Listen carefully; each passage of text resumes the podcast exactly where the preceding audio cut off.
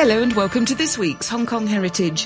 While there was elation among Croatians, there was disappointment for England fans this week as they watched their team exit the World Cup. So, to put a smile back on their faces, let's return to the days of World Cup glory in 1966. England led again, 3-2 now. And in spite of a German attack early in the final period of extra time, Bobby Moore's men had thrown off all signs of tiredness. It was West Germany who were now noticeably the slower team. We'll hear some more of that in a moment. And in fact, the whole programme this week will be on the year 1966, when Hong Kong saw flash floods and the Star Ferry riots, among other events. The Beatles were also here briefly, although I'll be leaving the Fab Four this time, as they were featured last month. Eleanor Rigby picks up the rice in the church where a wedding has been lives in a dream, waits at the window, wearing the face that she keeps in a jar by the door. Who is it for? All the lonely people. Where do they all come from? In the RTHK archives, I came across a year in review of this seminal year, done by a programme called Topics. I'm not sure who the presenter is, but I'll try to find out. But he takes us back over the year. In the original programme, he also highlights international news events from that time, such as the ongoing Vietnam War and the end of Indonesian President Sukarno's Konfrontasi. But for our purposes, I'll just be concentrating on the Hong Kong news events of that year, plus a few celebrities coming to the territory, and I'll be adding some of the Hong Kong and international music around that time. One, two, three.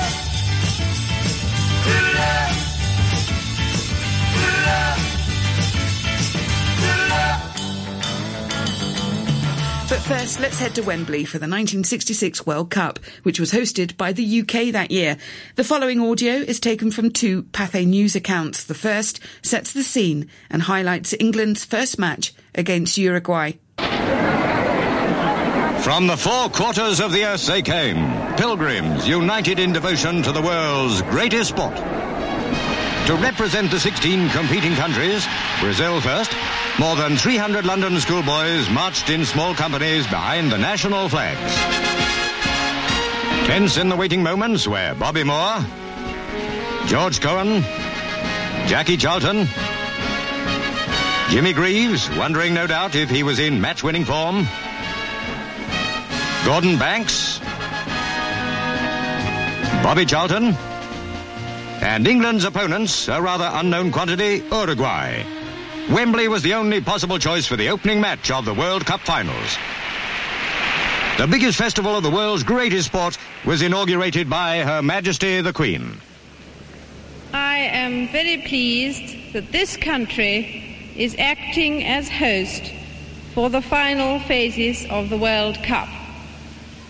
I welcome all our visitors and feel sure that we shall be seeing some fine football. It now gives me great pleasure to declare open the eighth World Football Championships.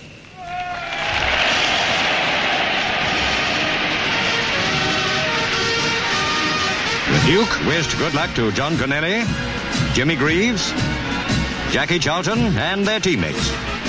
What a pleasing touch it was when England captain Bobby Moore presented the Queen with a bouquet. FIFA President Sir Stanley Rouse led the applause. Out in the middle, the captains met the Hungarian referee Istvan Zsolt. The toss gave Uruguay the advantage of playing with the sun behind them. England kicked from right to left. They adopted the 4-3-3 formation, hoping for that best of football tonics an early goal. Bobby Moore and his men had the priceless advantage of playing at home. The big majority of the near 100,000 crowd rooting for them. The second Pathé News item is the final against Germany. No previous international, no other cup final, indeed nothing Wembley ever staged, matched the glamour of this event, the final of the World Cup. The cream of the world's players battle for the honor of playing on this arena on this afternoon. Waiting in the tunnel were England on the right and West Germany. When the moment came for the players to march out, 97,000 fans gave them the biggest roar of the competition.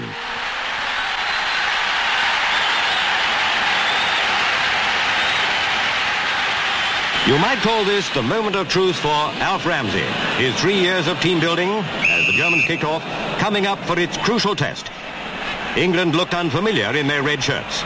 An English defensive lapse gave the ball to Haller, and that was it.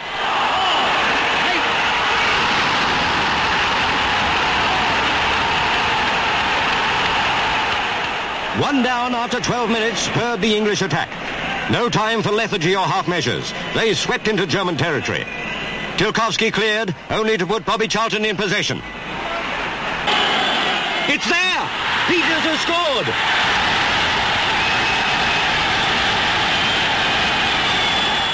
For the Wembley thousands and the millions at home, one thought, victory.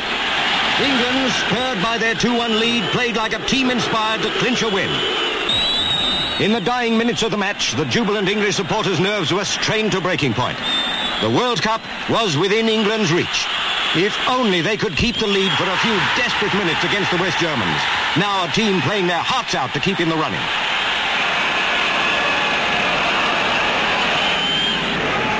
Weber scored. It had to be extra time. The first period of extra time proved to the full the value of Ramsey's training methods. England began with a vigour and speed astounding after the grueling 90 minutes they'd already played. Charlton and his fellow sharpshooters came back time after time in the Ramsey spirit, believing that with sustained attack the goals must come. When there was only a minute to go, England still had no thought of being content with that one-goal lead. Racing to beat the whistle, Geoff Hurst saw an opening in the defence and achieved the hat-trick.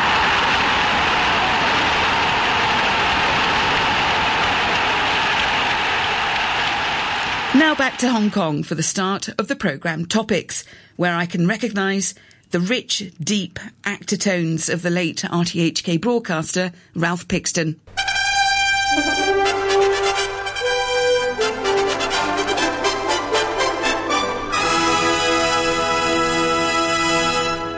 Topics.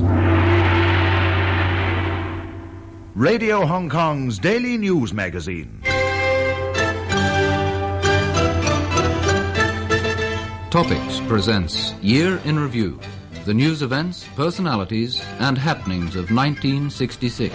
The first clip is of a government minister from London arriving. She's greeted by protesters and questions about constitutional reform. Say misused now, but this is more than 50 years ago. On January the 5th, Britain's Parliamentary Under Secretary of State for the Colonies, Mrs. Eirene White, arrived for a seven day visit.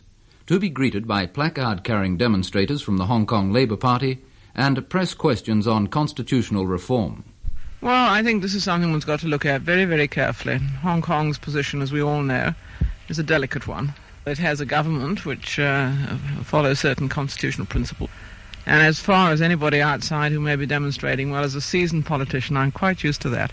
1966 saw Hong Kong being used time and time again for the production of motion pictures. And by far the biggest to be made here this year was Sand Pebbles, a multi-million dollar film produced by Robert Wise. Star of the film was Hollywood actor Steve McQueen, sharing the limelight with an ancient gunboat named San Pablo. She's a home and a feeder, you know, and we took good care of her. But she had a couple of problems. We, you know, uh, we had a two and a half foot draft made, and the screws were inset in the back of the hull. So if we got on a sand bottom, you know, we could the screws wouldn't get fouled. But uh, the inserts, they used wooden inserts on the shaft, and those the sand ate them away. So we had imbalance on the shaft and a lot of vibration. We were worried about snapping a shaft. The engines held up good. You're going to tow this over to Hong Kong for the scenes here, huh? Yeah, she's uh, she should have left yesterday. So by the time she gets in and out of customs, I imagine uh, she'll be ready by Friday. Then we put her up on dry dock for a day.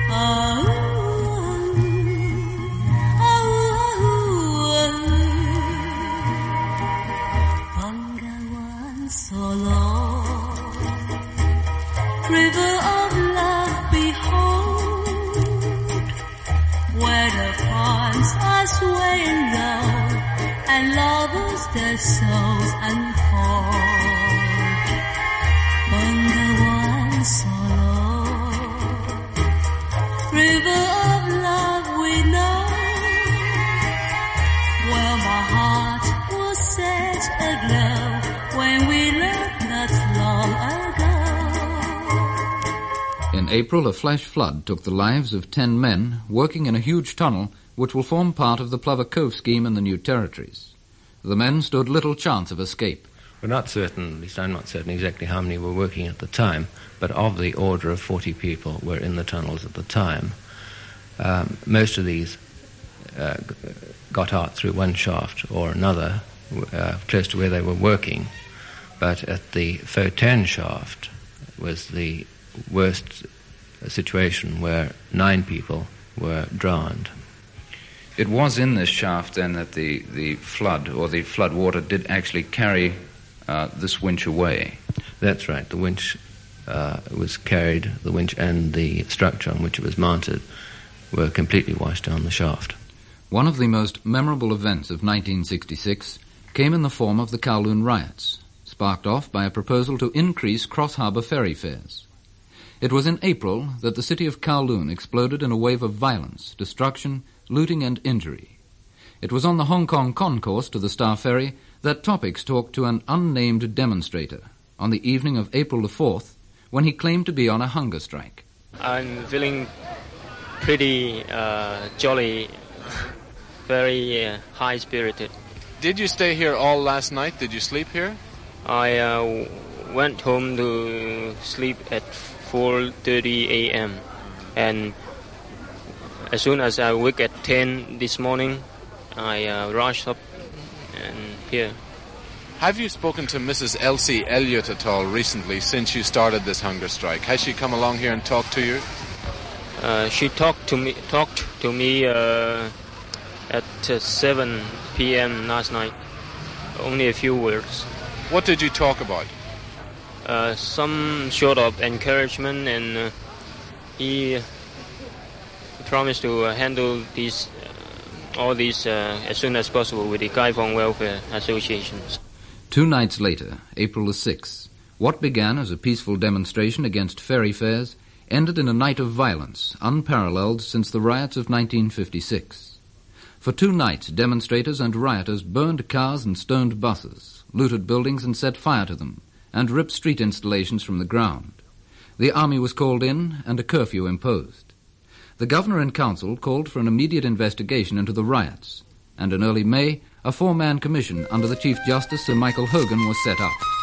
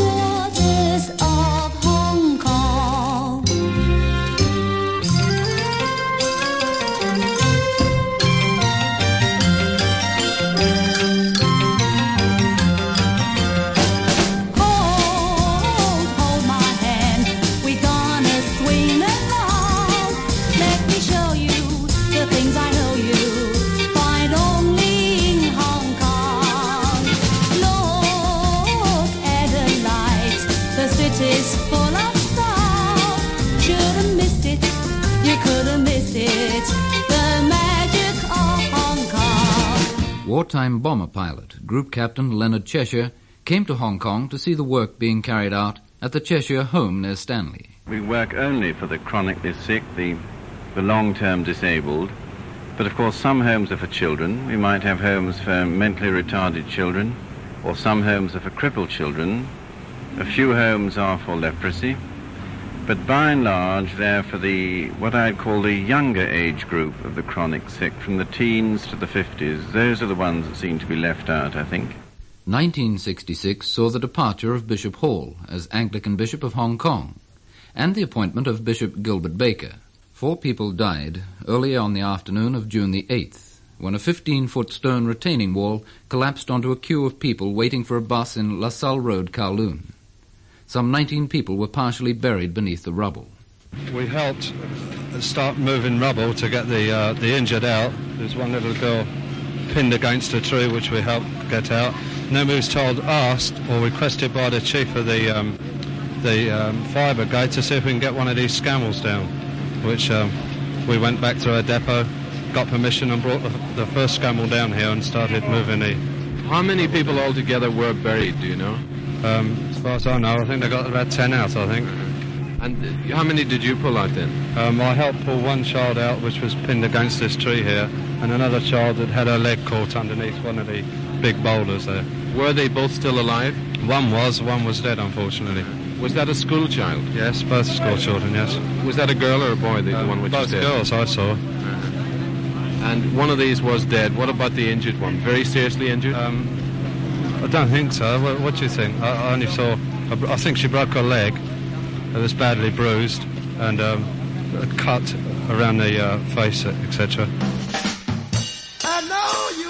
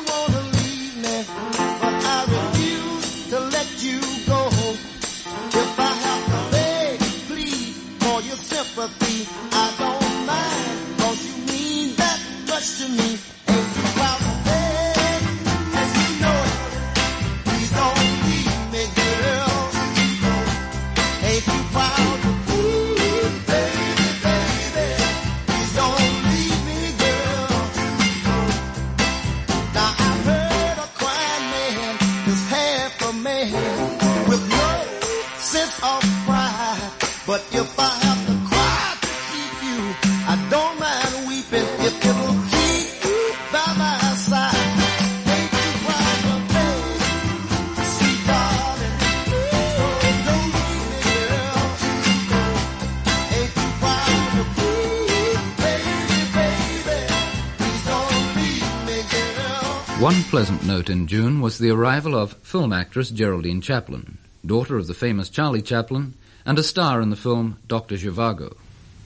seeing the film was very strange because it's difficult to sort of see it objectively because when you've been through it all and you're more inclined to sort of say, oh my goodness, I remember that so and so was standing there at that time and oh that was where the, the, the light broke and everything and then when you're on when I'm on the screen, I get terribly self-conscious and think, oh God, you know, oh, how terrible and how awful and sort of look through my fingers. Mr. Denis Healey, Britain's Secretary of State for Defence, visited the colony in July, just before the first visit by Mr. Frederick Lee, Secretary of State for the Colonies. The visits have since resulted in a greater Hong Kong contribution to the cost of keeping the garrison here. Mr. Healey was asked if Britain's general cutback in defence spending was for financial reasons, or was it a more realistic appraisal of Britain's role? Well, I think both. As you know, when we carried out our defence review, as it was called, last year, we were concerned first to reduce the amount of the national wealth which we spend on defence to one more in line which most of our allies are spending. Uh, secondly, we were concerned to reduce the cost in foreign exchange of our defence forces outside Britain. And thirdly, and to me the most important of all as Secretary of State for Defence, we, we wanted to reduce the overstretch from which our forces have been suffering for several years.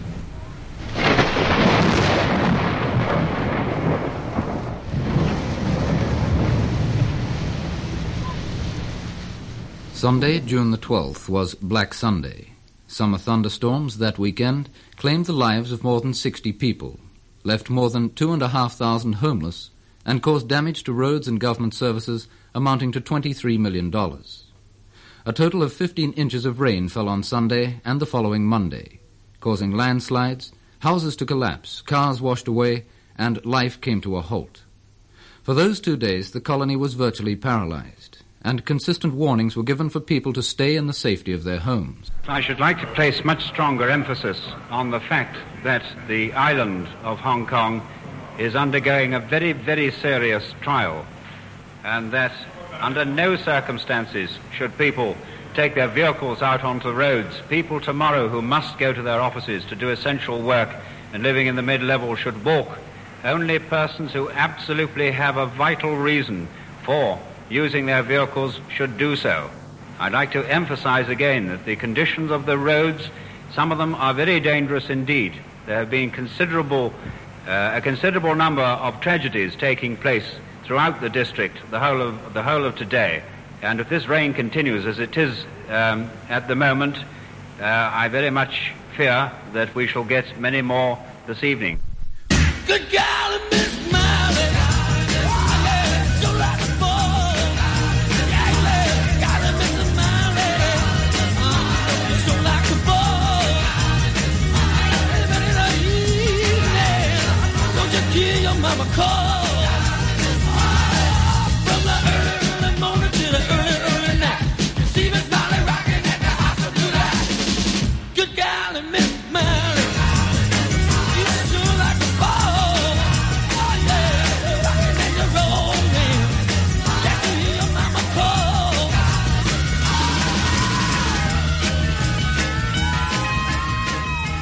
Another famous visitor, classical pianist Arthur Rubinstein, who took time off to talk to topics about the relationship between a performer and a conductor.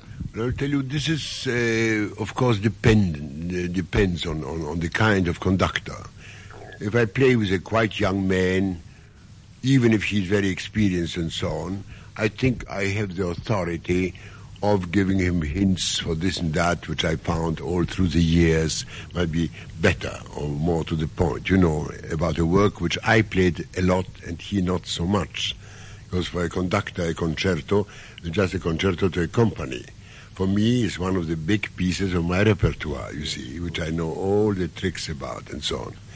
But if a conductor is very experienced and uh, of fame, you know, like like like Toscanini, of course, I, I didn't dare to open my mouth because first of all, I, I thought he might shoot me. There was an attempt made this year to revive the nudist movement. Under the leadership of a sun-loving schoolteacher, Mr. Felix Severance, the association held several outings. He was asked about the danger of the movement attracting undesirable people. Hmm, I wouldn't think so. I mean, the thing is, it's all the atmosphere is almost like that of a Sunday school. It's so unsexual, it just isn't true. And I think uh, anybody who was sort of far out sexually would come, look around with wild, fevered eyes for something going on, see nothing going on, and then sort of sit down dejected and wait for the next boat back. There just isn't anything like that going on. I'm sitting in the railway station, got a ticket for my destination. Mm. On a tour of one night stands, my suitcase and guitar in hand, and every stop is neatly planned for a poet and a one man band.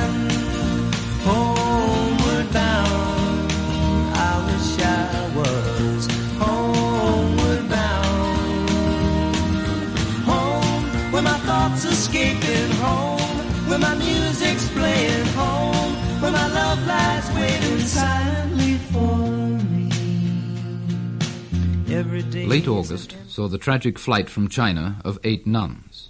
Expelled from their school in Peking, they made their way to Hong Kong. One of the sisters collapsed while crossing the border and died the following day.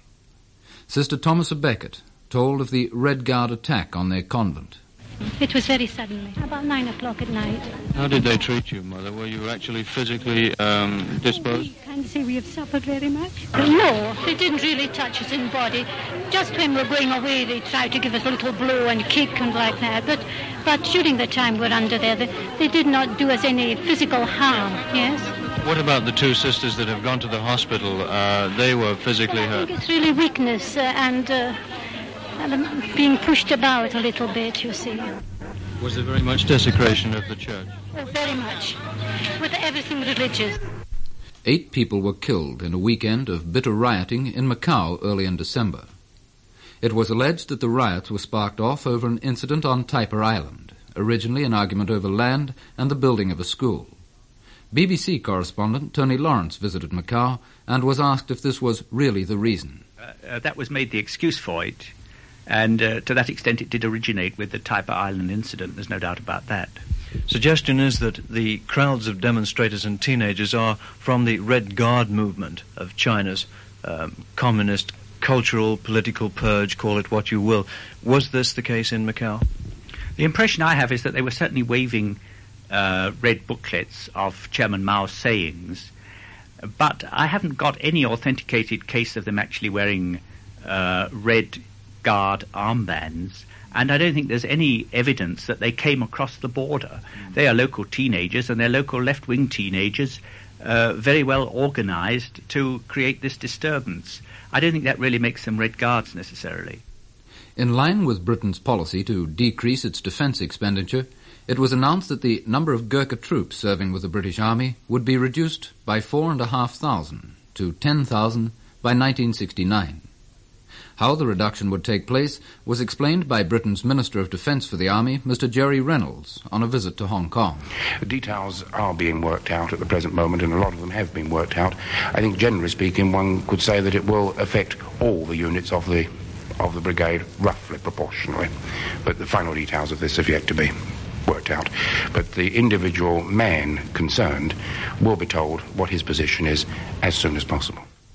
To end this program on 1966, we talked to Colonel John Glenn, the first American astronaut, who in 1962 piloted America's first spacecraft around the world. He still dreams of one day setting foot on the moon, and is still active in America's space program to put a man on the moon by 1970. But to me, the importance of the whole program goes far, far beyond uh, just who's ahead in a political race. Uh, the we have it in our capability now to make this research and, and exploration, and we don't know what the benefit from it will be.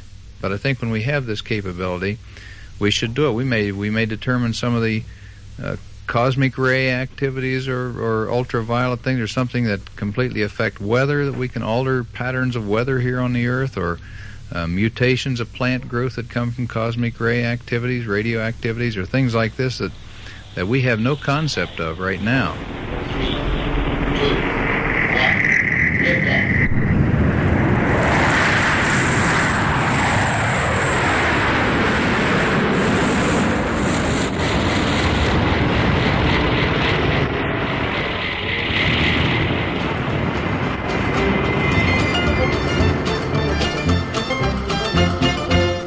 that's all in Topics 1966.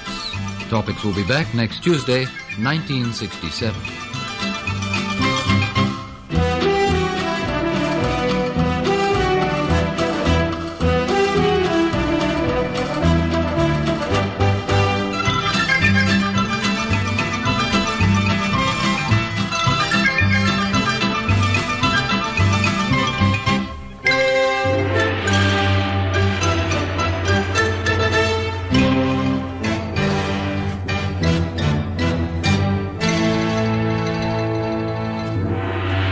Topics programme Year in Review of 1966. Next week I'll be joining academic Priscilla Roberts to hear about Hong Kong in the Cold War. Thanks for listening and join me next week on Hong Kong Heritage.